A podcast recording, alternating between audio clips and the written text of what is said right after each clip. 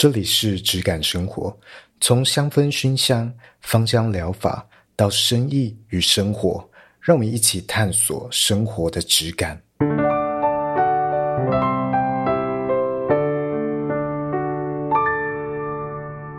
Hello，大家好，我是 Eden。Hello，我是轩。最近我看了很多对岸那边。对于一些自媒体啊相关的经营或生意的经营哦，他们讲到一个一本书提到一个词哦，那个概念我觉得蛮有趣的。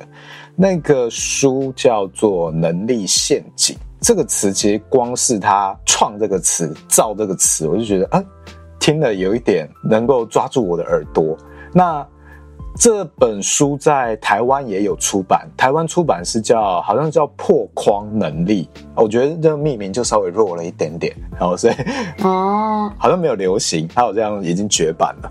那能力陷阱这件事情在讲什么东西呢？我举一个他们那边举过的例子来说，他说有一个木匠，他很会做木作哦，那他做的木门非常好。品质很好，他就不断追求他造的木座或者他造的木门可以用很久，那别人也会这样子称赞他嘛？哇，你做的很好，可以很实用，可以用很久，所以他花了一辈子在打造这种最好的木门，然后可以用一辈子的木门。那他的门过了几十年过去，他的他家的这个木门啊，已经哦千疮百孔，到处都是这种补丁了。但是他很自豪，嗯，这个用了很久。但有一天，他就有一个邻居的小朋友，他就问他妈妈说：“哎，为什么那个爷爷他的木门那么旧，那么破？那别人大家都是新的很好看的门，之后他的门那么破旧？”然后他说：“哇，突然惊醒。”原来他自己坚持的这个木门可以用一辈子这件事情，对别人来说不见得重要。嗯，对别人来说，新的门、好看的门可能更重要。没错，感觉那门蛮有味道的，蛮有味道。其实这个跟呃，很多时候我们去讲一个商品品质的追求，很多时候它可能是一件很个人化的事情，它并不一定你追求的最高品质不一定是别人追求的最高品质。例如。木门能用这一辈子这件事情不烂掉，OK，我相信这一定是一种高品质。但是别人真的有在在乎这一点吗？我觉得可能没有诶、欸，因为老实说，你说几年？他是用几年？五十年以上吗？五十年可能吧。哇，那五十年对我来说都退流行了，我可能就会换了。当然，我觉得它一定有它的价值啊，只是说，哎，这到底是不是？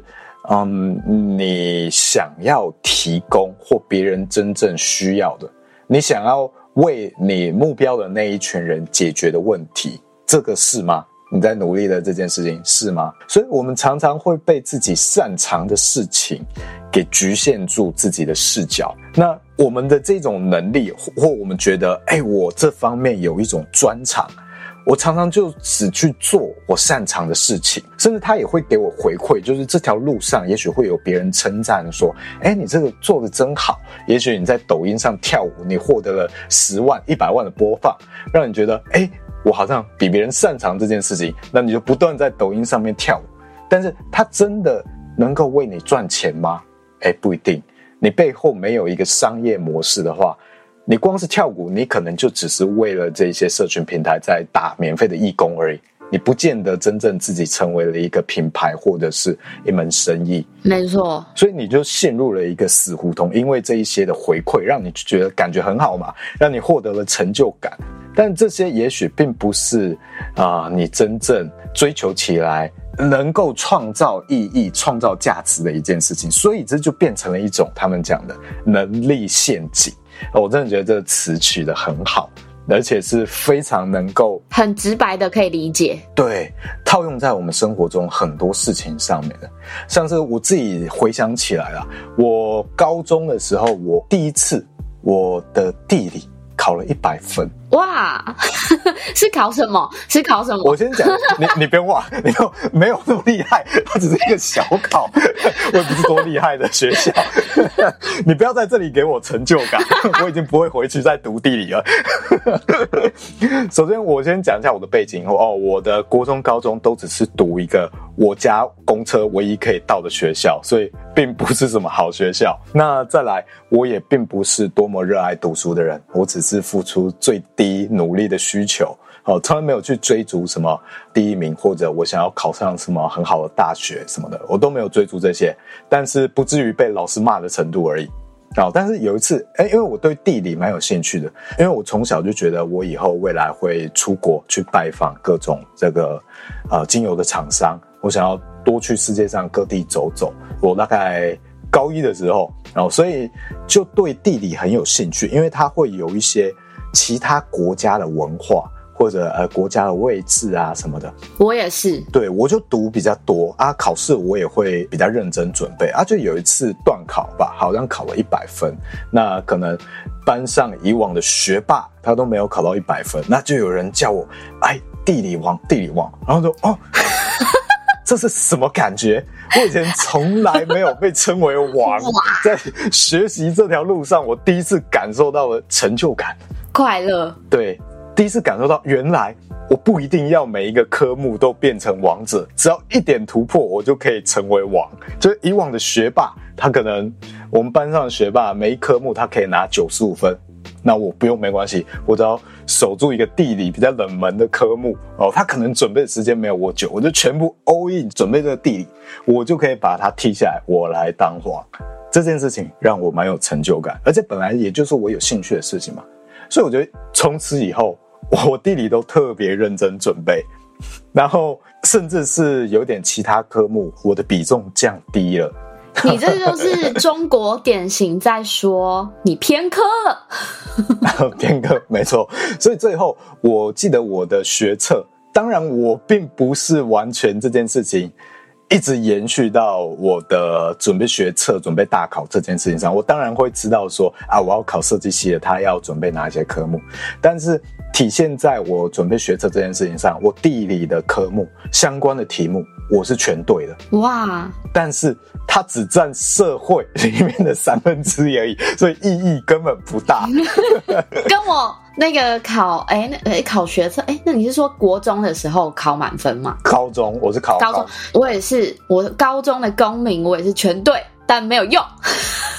哦，我我公民我就错比较多科，就最后可能也只是一个前标之类的吧。嗯嗯嗯。哦，可能大概十十三还是十四级，我有点忘了。满分十五级那时候，这个我觉得就是一种陷阱，它带给我的那种荣誉和成就感。让我有点迷失在里面了。那我觉得在很多生活中，很多事情也是这样。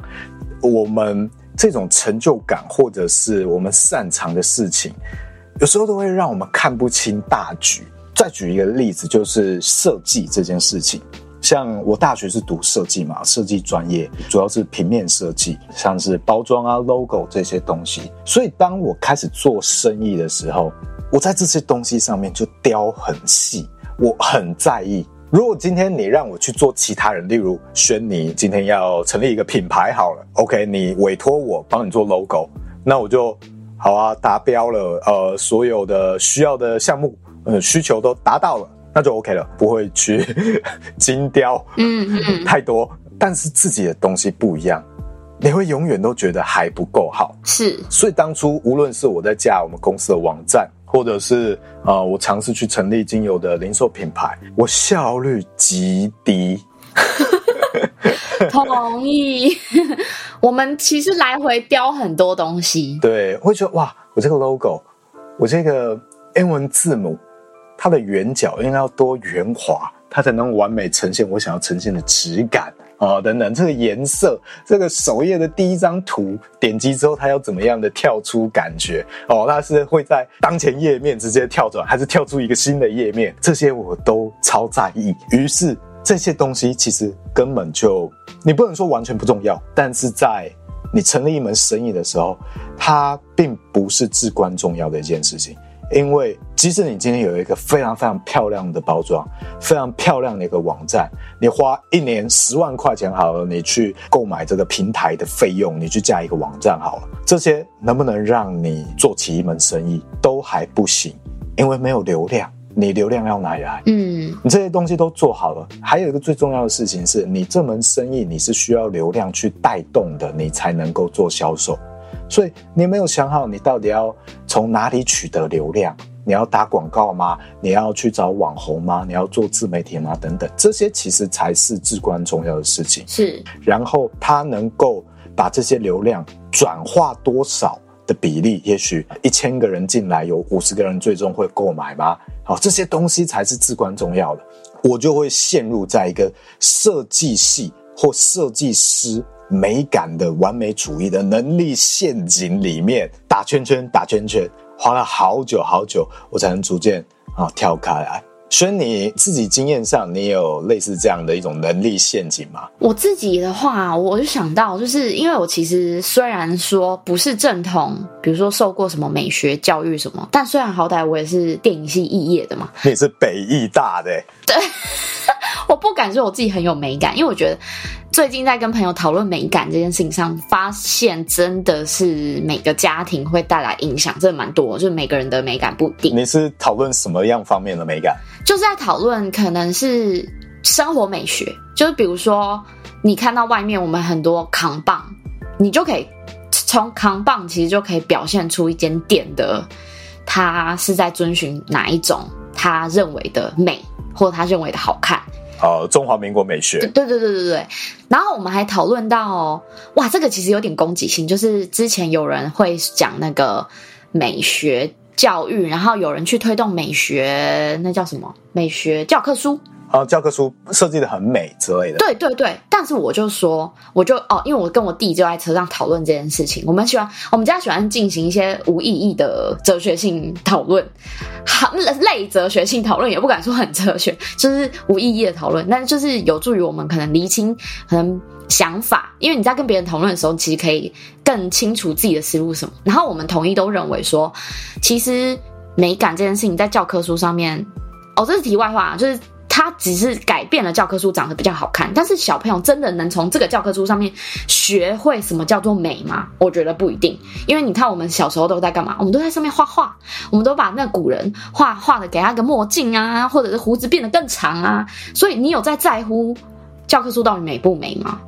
而且老师用这样的教科书教一样的东西，他并没有告诉你哦，这里有着什么设计啊或什么，所以我觉得那个东西它其实只是一个形式上的东西而已。好，这个是题外话。哦，这边我补充一下，因为身为设计系就必须要讲一下。好，你说。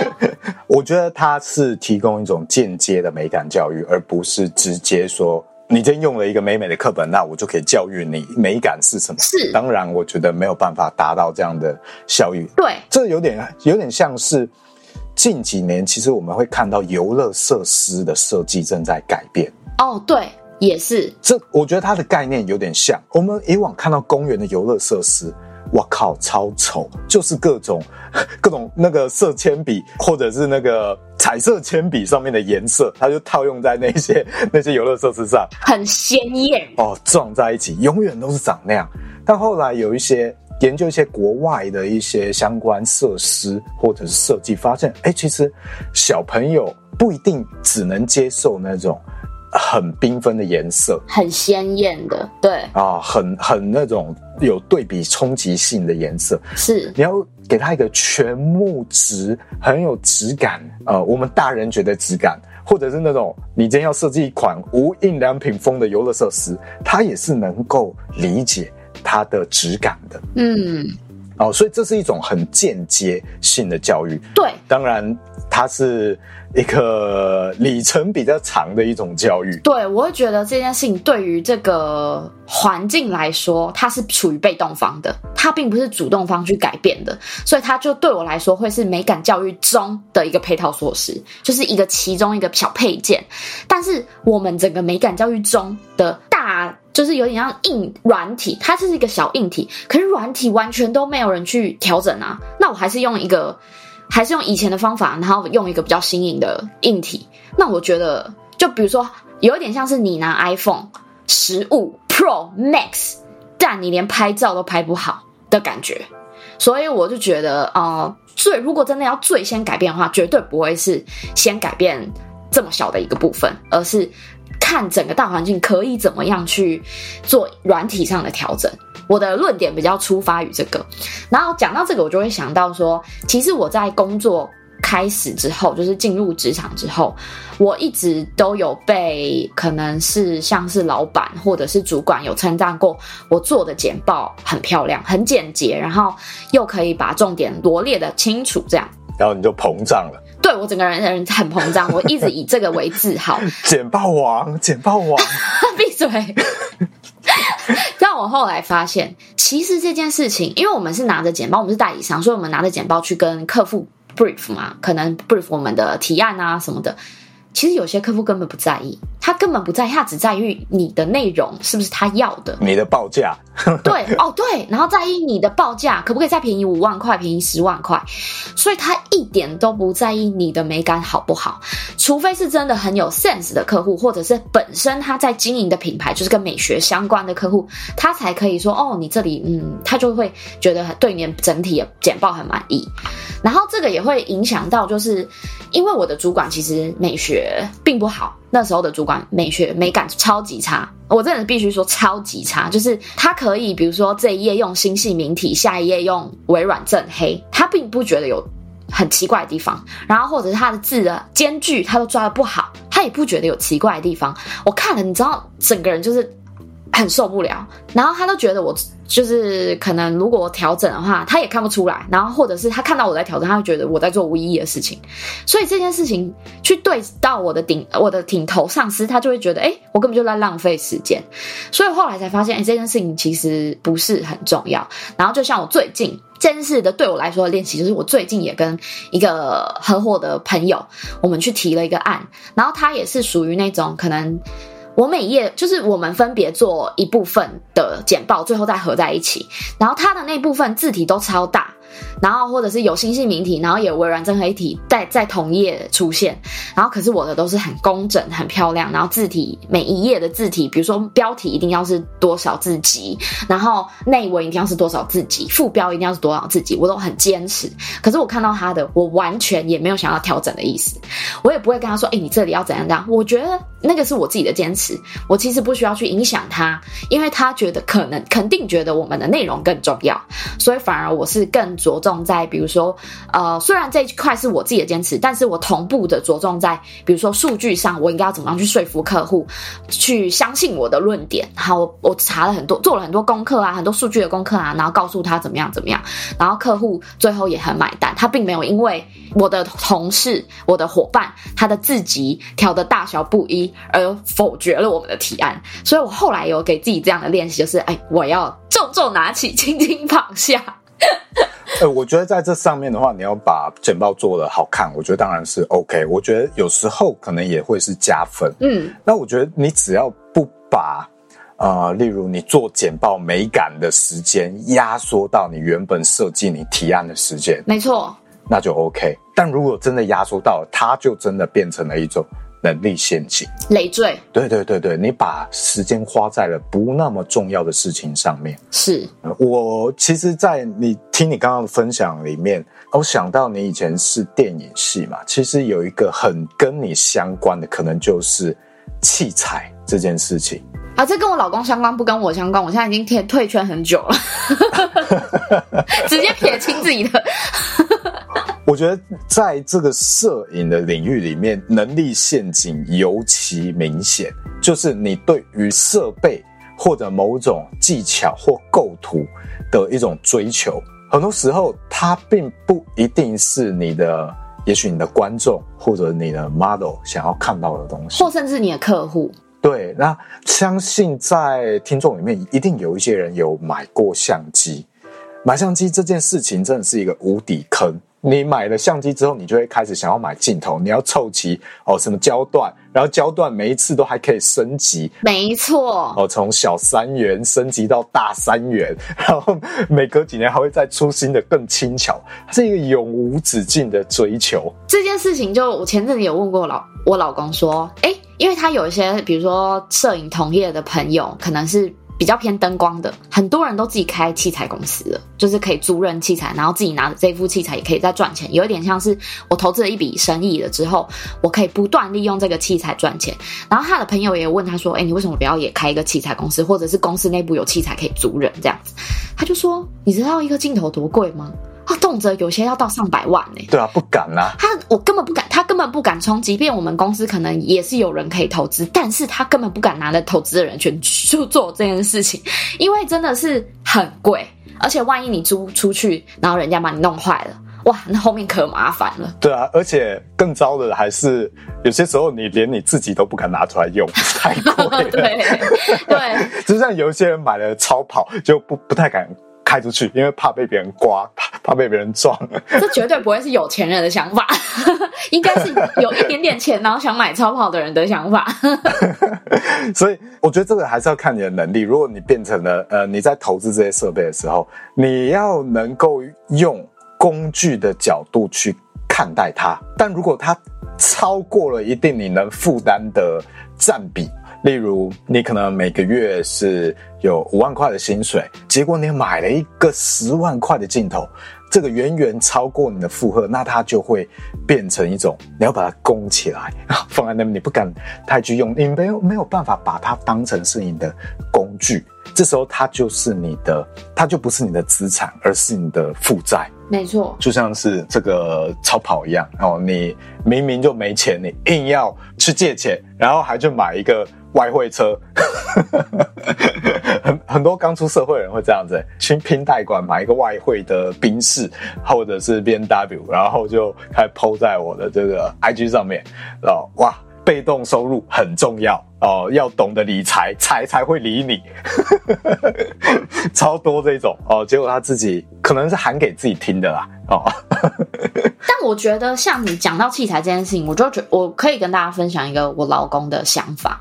就我有跟他聊过，然后他就觉得，比如说你多少预算，因为拍片一定都是有预算的嘛，那你多少预算，你可以做到多少的事情，他不会超出预算去做。事情，像他说，业界就有一些摄影师或有一些导演，他会想要我一定要用某一台机器，我不惜超预算，我要用那台机器，反而把自己的赚到的钱赔进去。然后，但是你在做的，你你认为你在做的是你的作品，但客户看的不是啊，客户就只是认为他不会把你的拍出来的东西认为是作品，他一定是呃，比如说我们是服务，如果是广告的话，那我一定是服务那个客户，要他。达到，比如说他销售要提升啊，或者是他的资讯要喷冒出去啊，等等的。所以我老公会觉得这些人就是有一点过度的，有点太钻牛角尖了，然后只注重自己那一块，就是有点工匠的感觉。哦，我一定要把这块做好，然后不惜花自己的钱也要投进去。可是我觉我老公就说这超级病态，像他就觉得，哎，比如说。这次制片说只给摄影组，不包含人事的话，就是摄影组啊、呃，可能是五万块的钱。好，那我就是用这五万块去组构、组建成导演他想要的画面，然后去组建成我的器材要有哪些，然后。我不管是用什么器材，我也是有办法改变拍法，或改变我的构图，或者是执行的方式不一样，做到他可能要的效果。不一定你一定要买到租到那样的好的机器才做得到的效果。其实他觉得那个都是靠，也不是完全靠摄影。有时候我要靠美术的成色，我有时候要靠什么啊、呃、灯光的打灯的技术等等的。它是一个 teamwork 去组建出来的，可是而不是你一个人单干，然后你觉得自己牺牲自己就有办法做到的事情。我觉得他的心态非常健康。嗯，对，也觉得会是很。我觉得很社会化的一个工作者，对对对对对，就是他觉得他自己也有时候也是在做作品，就是比如说我们有举，就是有在车上聊天，就是因为我们那天就是载我弟回他学校，然后我弟的同学好像的爸爸是有拍五百的 MV，然后我就有特我就问他了一个假设性问题，我说，哎，假设是五百找你拍 MV，然后价钱比你的行情再低，可能一两万，你会愿意接吗？然后他说可能会哦，像他这样，他就。会以做作品的心态去服务这个这个客户，然后但是呃有一些他就会以做商业作品的心态来服务。我觉得他自己也切得很清楚，我觉得是非常健康。我觉得你刚刚讲的这些，就是创作者很常会掉入的一个能力陷阱。是，他会觉得我我想要有艺术方面更高的追求，他会反过来质问他的业主，觉得业主是业主没有美感。或或没有想法。哦，嗯嗯嗯。啊，我觉得很很多时候其实是会有这样的一个思维的落差。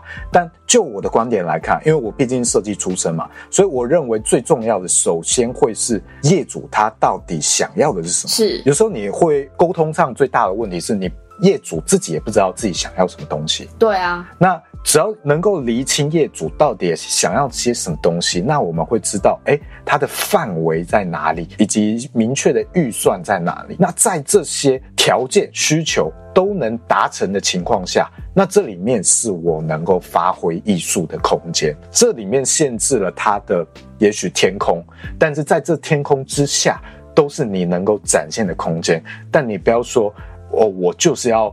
突破宇宙浩瀚无垠，我要我要登上月球，我要只有月球能看见我的才华哦，那当然就会超出了这个框架，所以沟通就会非常没有效率。嗯，没错，而且会吵架。对，我觉得这些是呃蛮重要的一点，像是在呃设计上面，我们觉得最重要的东西就是沟通，设计是一个沟通的艺术。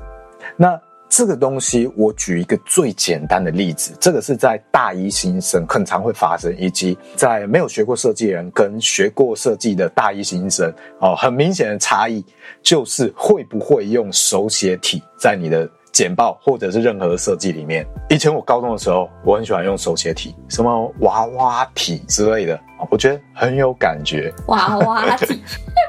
这件事情是在大一会被洗脸、打脸到不行的一件事情。没错，你知道学过设计的人，除非特殊情况，不然我们是不会用这种手写体的。为什么？因为设计的目的是沟通。你用手写体，第一，它就会增加辨识上面的成本了。所以最主要的目的，沟通没有办法达到，那你其他讲什么都是白费功夫。今天有一些。也许拉面店什么的，它的 logo 会用这个书法字，那那个就不是在沟通。我们把那个书法字其实已经当成是一种图，而不是需要你去辨识。所以像是真祖丹啊、哦，很多人在 在讨论它到底是真祖母还是真祖什么。其实那个已经是一个。图像的符号了，而不是要你阅读的字了。因为当它在变成手写体或书法的时候，它就已经放弃了这个文字的阅读能力啊。所以这是很重要的首要条件。所以如果你不清楚你自己今天设计到底在追求什么啊，你不明白这件事情的话，哇，那你就会花超多功夫在。很不必要的东西上面，嗯，啊，例如很多我们在做标签的时候，在做包装标签的时候，就是有无法避免很丑的 QR code 你要放上去，然后你今天接了一个案子，业主就已经跟你说一定要放 QR code 了，但你就是为了你的美感坚持，你就是死不愿意放，这件事情就没有意义啊，那就你就没有达到标准啦，对啊，那个就是最低要求的标准，那你的工作就是把。这么丑的 QR code 放在上面也能够好看，这个是你的专业所在，而不是你的专业所在叫做 QR code 很丑。你要尊重我的美感，不要放 QR code，不是这样子吗？它就是一个很重要的东西嘛。所以有时候你。我们讲的这个匠人思维和这创作者的思维啊，我觉得一线之隔啊。那它不是一种错误，但是要确定这也是别人需求的东西，不然它就其实只是一种自我满足、自爽而已啦。那以往我们在看这个生意的时候啊，其实也会有一个迹象，就是你发现，呃，整个公司啊。如果老板他是整个公司里面最能干的那个人哦，什么东西都是他做最有效、最快，哦，效率最好，哎，往往这个公司干不大。而且这老板一定很机车，他觉得底下的人都是废物。哦，他机车倒是不一定，但是他一定会觉得他底下的人都是废物。废物。因为他会觉得底下这些人怎么什么事都干不好，不如我来，我来效率还比较快。对，那就变成他的底下的人永远都学不会，做不好。那他这个公司没有办法成长，也有一个关键是，当他从自己一个人单干到开始有了团队，好几个人，他还是这样做，他就陷入他的能力陷阱。因为当初他可能沉浸在他自己。公司刚起步，他一个人的时候，那些琐碎的工作里面，但是当他成长了，他有了好几个员工了，那那些工作就不一定是非他不可了。对啊，他没有意识到公司里面需要他的工作其实已经转变了。这件事情很重要，他就陷入在他一开始的那些工作、一开始的那些能力里面的能力陷阱里了。这个词真的好好用，所以像是我们很常要这样子换一个角度去思考哦，为什么会呃设计啊，或者是我们在做生意的时候啊，也是，就是你想了一个点子或做了一个作品，你要放一阵子，你再回头来看，也好像是 Podcast。我现在再回头去听我的 Podcast，我就觉得哇，我当初到底在讲三角哦，到底在讲什么？你有在听吗？我听过几次，我 我就不愿意再回去听，因为我知道我一直在有了新的思维、新的思想，我一直在突破我自己新的框架。嗯，那再回去听我过往的那个框架，我就觉得啊，真是不成熟啊。哦，所以很多时候我们要这样子跳出来去想啊，那像是。我们父辈、爸爸那一辈、妈妈那一辈，有很多很成功的企业家嘛，啊，或者是公司的老板，就是在这个我们会说台湾前烟角木的这个黄金成长时代，嗯，很多那个时代的老板活到现在，其实他公司没倒也非常辛苦，公司经营的很困难啊，他不是仍然活着，他只是还没有死而已。哇，听起来很沉重哎。对，很多老板其实他不太明白自己过去生意取得成功，他其实可能是站在一个趋势上，站在一个风口上。哦哦，也许当时做这件事情就是很适合的。呃，也许像，也许比特币来讲好了，它在过去爆发的时候，那那个时候它是很赚钱的。但如果你现在去看的话，哎，它可能就没有那个往上冲的势能。那未来还会不会再爆发？不知道。但是你现在去不断的去研究，然后去揣测它为什么还不暴涨，为什么不像过去一样暴涨，那就会有一点，你会花很多时间。它是有趋势，它是有风口的。那有一些人不明白，他过去做这个生意，他其实是在赚风口的钱，而不是他做这件事情做到一个顶级的匠人。可能不是这样子。我觉得像你这个说法，其实以前在公关产业也蛮有心得的。就是其实有时候我们做这个品牌，就是我们帮品牌做一些公关啊，或者是什么，比如说跟 KOL 合作啊，或者是帮他们发稿啊，然后邀请媒体到记者会上面来啊，报就是新的产品资讯啊，或他们想想讲的事情。我觉得有时候其实。比如说，最后可能露出的表现很好，KPI 超标，可能原本我们打的 KPI i 可能超出，就我们最后算 ROI 投资报酬率可能有到什么，比如说超过什么，我真的是有算到二十几倍的。哦，那超强哎、欸！对，我们最后的媒体的呃，就是 PR 的露出 PR value，然后去对照他花这个，我们算法是他的花多少钱。比如说我给你这个专案二十万，可是我最后出来的 PR value 就是我们统计所有的媒体报道，然后它的价值，因为我们有个公定的价值在。哦，你们是每一种也许露出它算是什么价值这样的，然后最后这样子统计。对对对，就可能是网络，然后或者是有一些代理商他的算法。可能会是比如说投 A 级的媒体，就是流量最高的媒体，它可能露出的 PR 倍率就比较高，或者有些人会是用你在他这个网站上一篇就是一般的通稿上稿子，就是有点像叶佩文这样，要多少钱？它的乘以四倍，可能就是没公关的价值，因为我们是用免钱的方法让他帮我们的新闻报道嘛，然后所以我们会这样算给客户看。我甚至有做过专案是有到一百多倍的哦，哇！但是我后来在我夜深人静的当时，我就去思考，我怎么样做到这一百多倍的？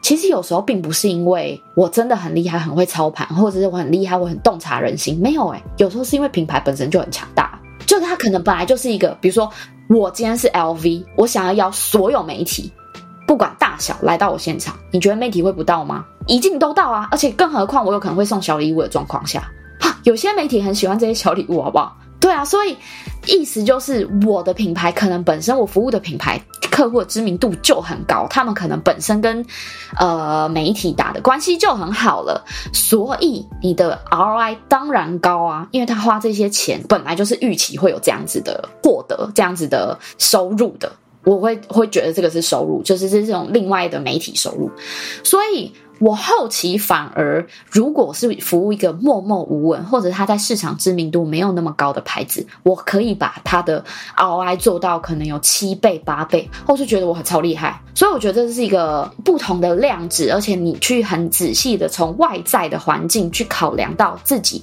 到底有没有这个能力的一个很很重要的关键，而不是很自豪的说：“哎，你看我能力多屌，我可以把人家做到一百多倍的 ROI，很屌吧？”就一听，哦，你做的客户超级大，LG。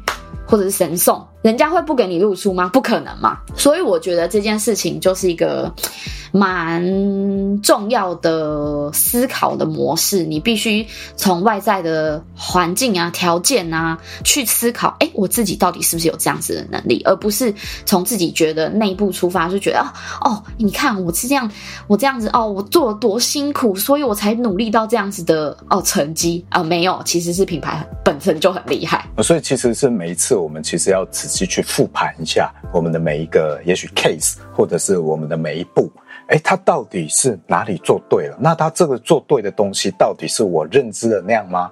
还是其实是由其他很多我没有预料到的东西发生的影响，并不是我真正规划的那个模样？对，所以这其实是一件很难的事情啊！我们要不断去评估，诶，在我们自己的舒适区和这个成长区之间的平衡。如果我们自己过于沉迷于某一些数据，或或者是我们很爽的一些成就感的能力区域的时候，诶，也可能会错过真正成长的机会。那重点就会在，诶，如何到底要找到这些平衡？你觉得你会怎么样去找这个平衡？这题会不会太宽广？不会，我我自己的想法，我刚刚其实有个初步的想法是，我在这个过程中，其实从一个完全没有办法接受别人批评的人，长成了一个可以接受别人批评的人。然后我面对别人的批评，我还可以很心平气和的去看待，说他在讲的是我的哪一个表现跟哪一个部分。我觉得这个是泛指所有的所有的我，就是不是只有在工作上而已，包含生活上的我。像我以前，我就举个例好了，我以前是一个。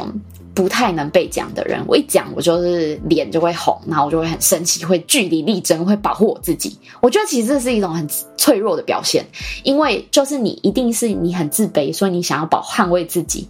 但是我后来后来就是越长越大以后，我发现其实静下心来去听别人的评论。不一定是不好的，而且人家不一定是在攻击你，或许他是在给你真正的建议。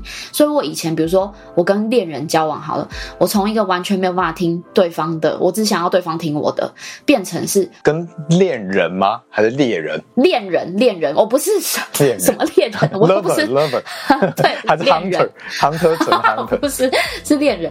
就像我现在，我都会跟我老公讨论说，比如说，哎，我有个什么什么样的想法，然后我跟他讨论，然后他就会跟我说，我。觉得你是怎样怎样，然后或者是我也可以跟他讨论说，哎，我觉得你刚刚那个想法，或者是你的行为什么，我们应该要去哪里去调整啊，什么之类的，就是很静下心来在讨论自己的优缺点，然后我觉得很诚实的面对自己是一个蛮重要的关键，而不是用过度的包装或者是过多的滤镜来看待自己，是用真的很诚实，就是很承认说，哎，对，这块我真的就是没有做好，或者是对我刚刚那个想法真的蛮龌龊的，就是会有这样子，我觉得需要这样子。程度客观的自省，而不是不是那种很浮空的，或者也不是那种很挖苦自己的，是很客观的站在一个第三方、第四方的角度去看，说，哎，你这个人是一个怎么样子的人？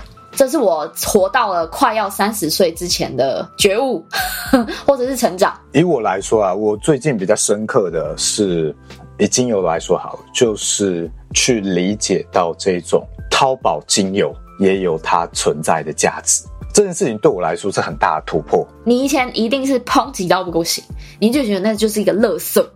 对对对，呃，两年前的 podcast 那个我就是这样，所以我不回去听。没错。当然，以如果你是说什么啊农业性质的精油，对于这种植物的特性的追求什么的，那你要说那个东西也有啊，我当然会觉得你在说谎啊。但是，哎，当我看到几年前我遇到的那个做淘宝精油的人，哎，他现在今年再看到他，他一年做到上亿的时候，哇！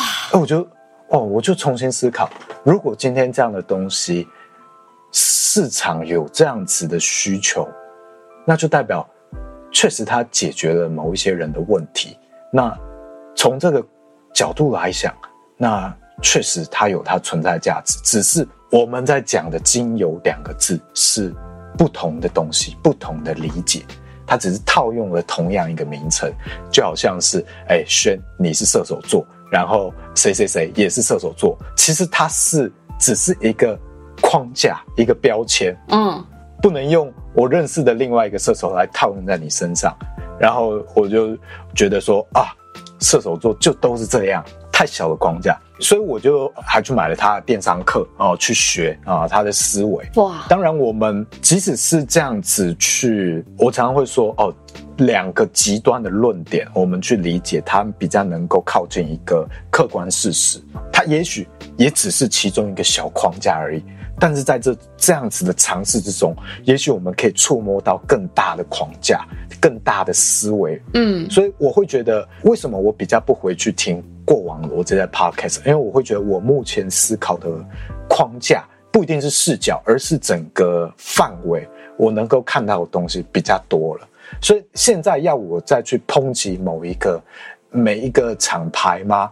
其实我就比较不太愿意这样去做了。我这样回观来看的话，我觉得做精油的人可能无可避免，你们都会经历一个时期，就是你很无法接受别人讲的某一种精油品质。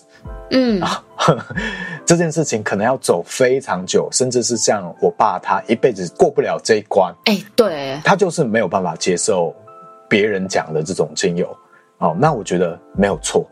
他因为也知道自己有这样的个性，所以他就关起门来。然后他从大概两千年之后，他就比较没有在对外，他就只做自己的事，然后以及跟有有来拜访他的人去讲述他自己的观点，所以他也没有错。那。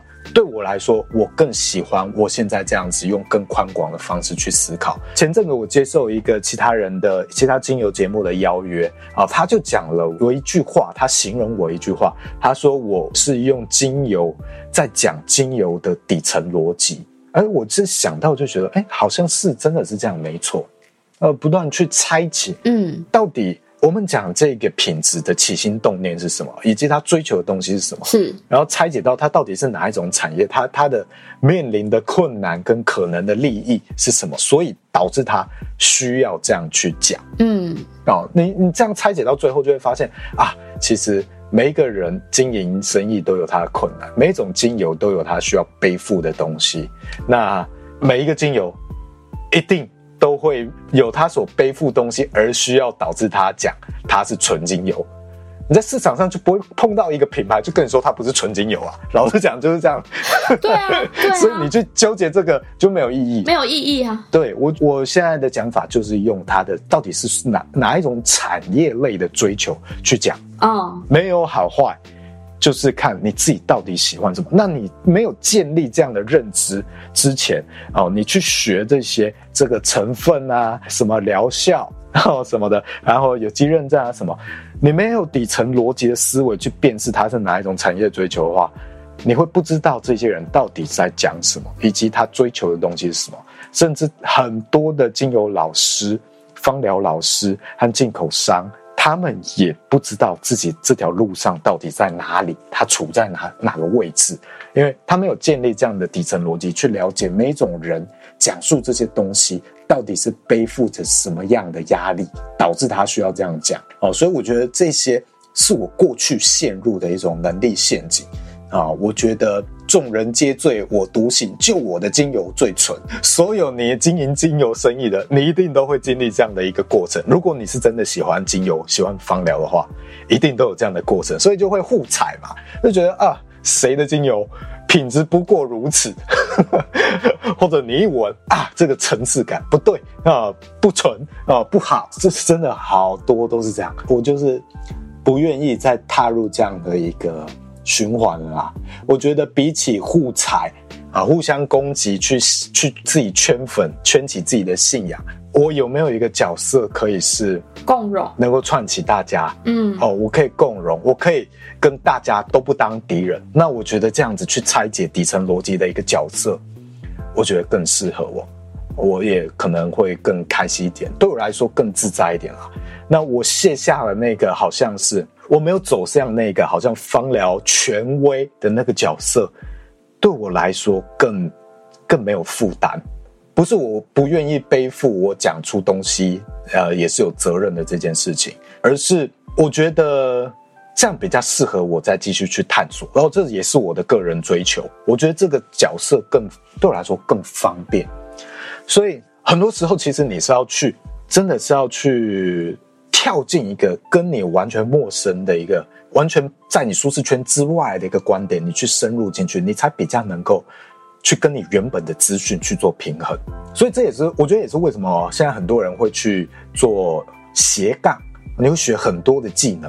像我就算是一个蛮斜杠的人，哦，斜到不行。轩，你有是什么呢？斜杠？我现在是妈妈斜杠，妈妈斜杠，妈妈斜杠 Podcast 副主持人，对，哦，听起来很弱的鞋。然后还有一个，哎。对，没有职业不分贵贱，妈妈是最最需要被尊重的职业。是是是，你老公有做什么斜杠吗？我老公有做什么斜杠吗？因为他本身自己是开一间，你不要说斜杠爸爸哦，开一间公司，然后但他又是自由摄影师，就是他不是有签给哪一个公司体系之下的，因为。我觉得这蛮有趣的，就是他就是身兼又同时是公司的 owner，然后跟自己又是一个独立的接案者，有点像这样子。就是他并不是用这间公司在帮他的摄影师的这个品牌赚钱，他是完全独立的，就是等于说摄影师他可能是开老报，类似像这样子。哎，但是公司也是摄影领域嘛？哎，是做广告企划、广告制作或者是 MV 制作。等领域哦，然后摄影只是里面的其中一一 part 而已。哎，没有，摄影是他独立出来的身份。只是如果你需要，比如说你呃，因为他们是这样，可能制片监制在找人，比如说我这找了导演，导演指定要他来拍摄，然后他就去被找去了，但他就不会是我们这个案子就不是公司做的啊，他只是被找去的摄影师啊，那他就是独立的个体，他并不是代表这间公司。这样你可以理解这个关系啊，因为有点错综复杂哦。我觉得，我觉得，呃，你老公这样子去拆分自己是蛮好的，就是对。像精油这个领域，我我举例来说哈，为什么我往往去说哦，如果你要找这种很农业性质、很有植物特性、没有被调整过内容的精油，你可能可以去找那些在自己到处飞、自己带货、塞着行李箱带回来的芳疗师，这个有机会。但是我为什么会说他们经营公司之后不一定会这样？就是因为当你把芳疗经营变成了一个生意的时候，它跟你自己一个人的身份的时候，背负的东西完全不一样。嗯，你在经营一门生意的时候，它最重要的事情是什么？最重要的事情是让这间公司的员工活下去，你付得出薪水，让公司活下去，这个是你公司的最大责任跟最大核心宗旨。当如果活不下去，薪水都缴不出来的时候，你要追求，你还能维持你当初自己一个人带货加减赚一点的这种纯度或心态吗？那你挑选的产品就可能会有差异了。这就是背负的。压力不同啊，跟你的身份不同，你的你的追求一定会有所改变。但像我觉得他这样的身份是有一点相辅相成的，就是其实公司老板，因为我们公司也有接过一些比较大的制作，然后所以他至少有基本的概念，或者甚至是他可以以为业主作为出发，因为有一些摄影师并没有这样的概念，他会觉得哦，很多摄影师或者很多导演，他们可能会觉得啊，这客户就穷逼啦。拍不出好东西啊，啊，我就只能随便拍拍。可是因为我们有制作过，我们有拿过大的制作，我们掌握过整个整包的预算，整个的案子，所以我们可以知道哦，客户他要求的是什么，他想要做到的是什么，那我可以从我这个角度出发，帮他做到什么。所以这个是一个，因为他有不同角色，所以有不同的换位思考，所以他反而还可以，就是用他现他即便是自己接摄影师的案子，他也可以做到让客户很喜欢的状况。我觉得这个是一个很棒的不同的角色作为切入的思考。嗯，我觉得就是他比较明确，呃，能够了解自己的定位啦，就是啊。你今天有需要摄影，那我只是这个公司里面今天在 case 里面负责摄影的这一个角色而已。对，但如果整个案子他可能有需要他帮忙的地方，或者是可能常找他合作的团队，即便只是找他做摄影，他也会提供一些他作为老板，或者是他作为如果是他负责这个案子，他可能会用什么样子的做法。他可以额外多给一些这个团队以一些方向或建议，然后这样子其实我觉得是一种很好的工作模式，就是是互相帮助的。像我刚刚讲经营精油生意这件事情，当你变成了一个公司，开始要养比较多人，好了，也许要养十个、二十个人，那你今天在讲的这一些，也许你原本是这样一个到处飞带货，然后是很农业性质的精油，好了。假设是这样，你这样成长过来，那你今天还在管这些原产地原料品质的时候，就代表你其实是在是在兼采购的工作。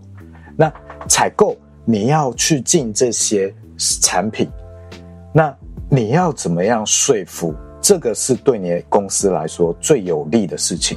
这是公司大了之后，你势必要面对的一件事情。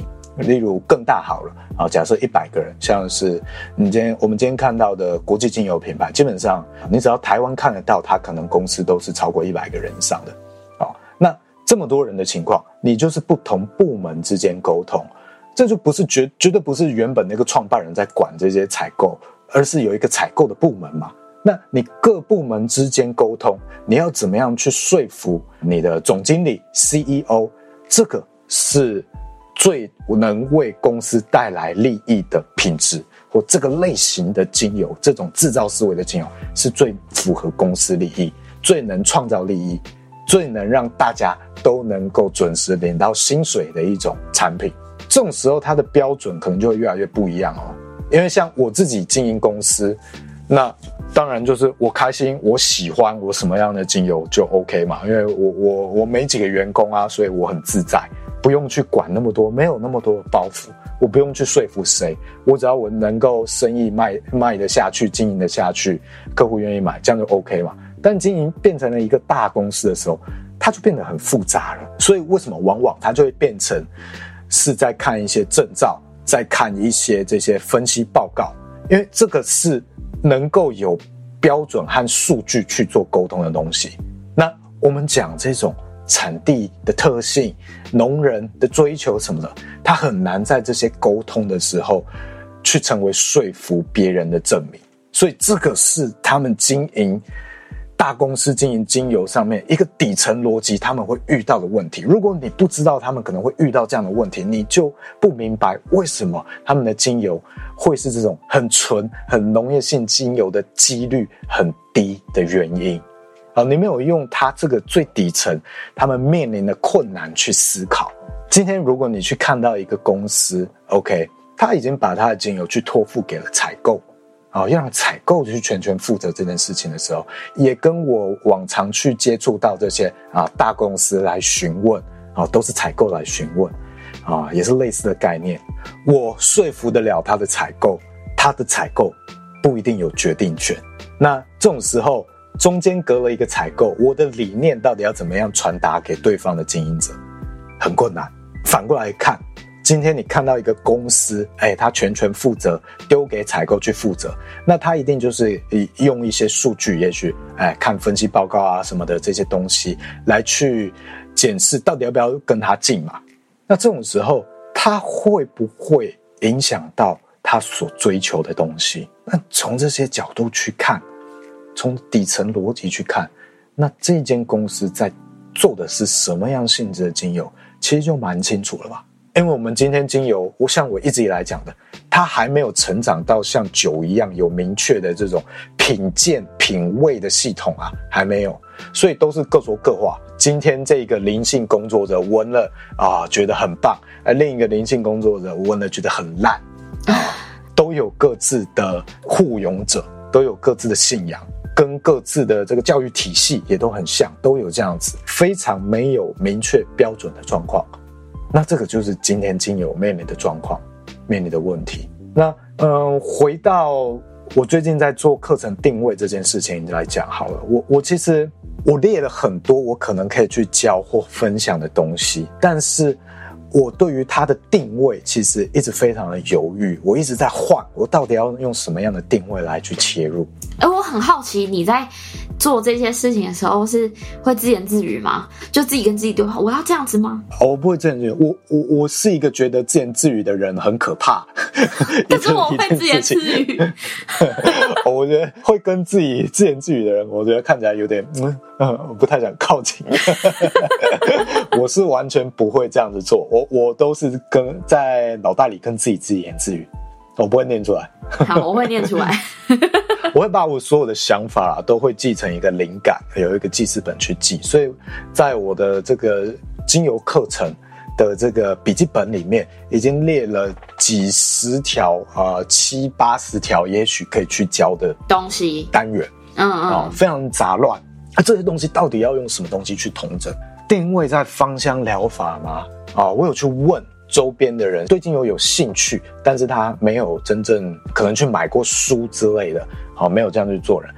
讲芳香疗法，很多人其实第一时间，哦，我先不要讲，呃，轩，你如果听到芳香疗法，你最先可能会想到什么？如果你今天看到一个一个线上课程是芳香疗法的课程，然后他打到你，你觉得它里面可能是在教什么东西？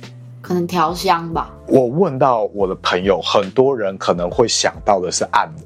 哦哦，所以对于一般人来说，即使他可能对精油有一点点兴趣，芳香疗法这个词对他跟精油不一定能产生很强的连接，反而是跟可能按摩或者是美容比较有连接。对对。那这个词会不会变成是一种能力陷阱？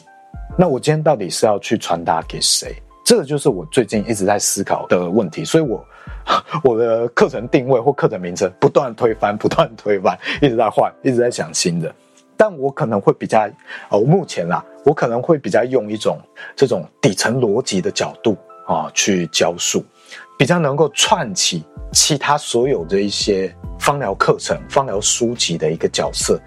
呃，就像我讲嘛，这些精油的疗效什么的啊、我觉得现在真的太方便了，太好查了。把课程聚焦在这些东西上面，我觉得意义没有那么大啊、所以，我今天要开课程，我目前的初步构想可能比较是，OK，我可能有一个直播，我开一个直播的讲座，也许很便宜，一九九、二九九，我去讲一些基本，我我 Podcast 常常讲的这些。精油辨识的一些方式，我用这个商业逻辑的角度去跟各位分析。那我后面当然有一个更完整的课程，在最后去推广你们，希望你们能够去加入、去购买，然后是比较贵的嘛。但是我透过前面这个，我我最想推广的精油品质辨识，我觉得这个是比较能够打到一般人的，嗯，让一般对于香氛这些有兴趣的人。哎，他也能够知道到底要怎么样去看这些精油的品质，啊，或者我们不要讲品质嘛，我们讲它到底是哪一种思维逻辑的精油。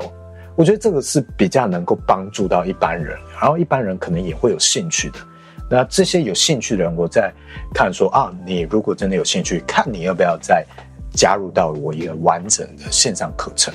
好，那我希望这个线上课程最终的这个课程，它是可以不断成长的。好，一开始服务给这个填写表单的，当然可能不会那么贵，比较便宜啊，有优惠价。但是在未来，我会希望这个课程可以成长到比较贵，也许好几万块钱的一个课程啊。我觉得这个是比较有价值跟比较有意义的。因为我去查芳香疗法，哇，现在以往这些机构。都说芳香疗法哇，你要有实际操作，要来上实体课。然后到了疫情，大家都开线上课，呵 呵活不下去嘛。然后就彼此竞价，竞价的好严重，好多的线上课程还不到一万块，然后还会送你好多的精油，我就觉得好辛苦哦。然后都没有打到这些一般消费者，都打的是这些。呃，可能已经学了精油，可能已经买了书啊，都是同一群人不断洗啊，新的人很少，所以我觉得要打到这些对香气有兴趣的人，然后不是这个芳香疗法领域的人，我觉得才比较重要。嗯，啊，给他们一个建立一个底层逻辑，可以未来在自己看书看精油的时候，明白他们到底是在讲哪一个视角，讲哪一个方向，这个才比较有意义。我会觉得啊。很多东西讲，你如果方向不对，你努力是白费的。你会不知道你今天到底在什么样的位置，以及你要前进什么样的方向。很多人学精油，包括我看过好多的芳疗老师，或者是经营精油品牌几十年的人哦，他不知道他到底在什么样的位置。嗯，他不知道我讲的这些东西，这些产业面临的问题，他只是不断的相信自己的东西，也许是纯精油。但是他不知道他到底是哪一种产业思维的精油，就是自欺欺人了。我觉得也不算是自欺欺人，是他根本不知道可能会有这样的问题。所以你不知道自己的位置，也不知道自己的方向，你到底要怎么样前进？你到底要怎么样进步？你只是，也许只是自以为在进步而已。OK，你背了更多的精油疗效哦，你背了更多的成分的效用，哎，那它到底是怎么样？跟其他的成分产生相互的影响，这怎么样去计算？很困难。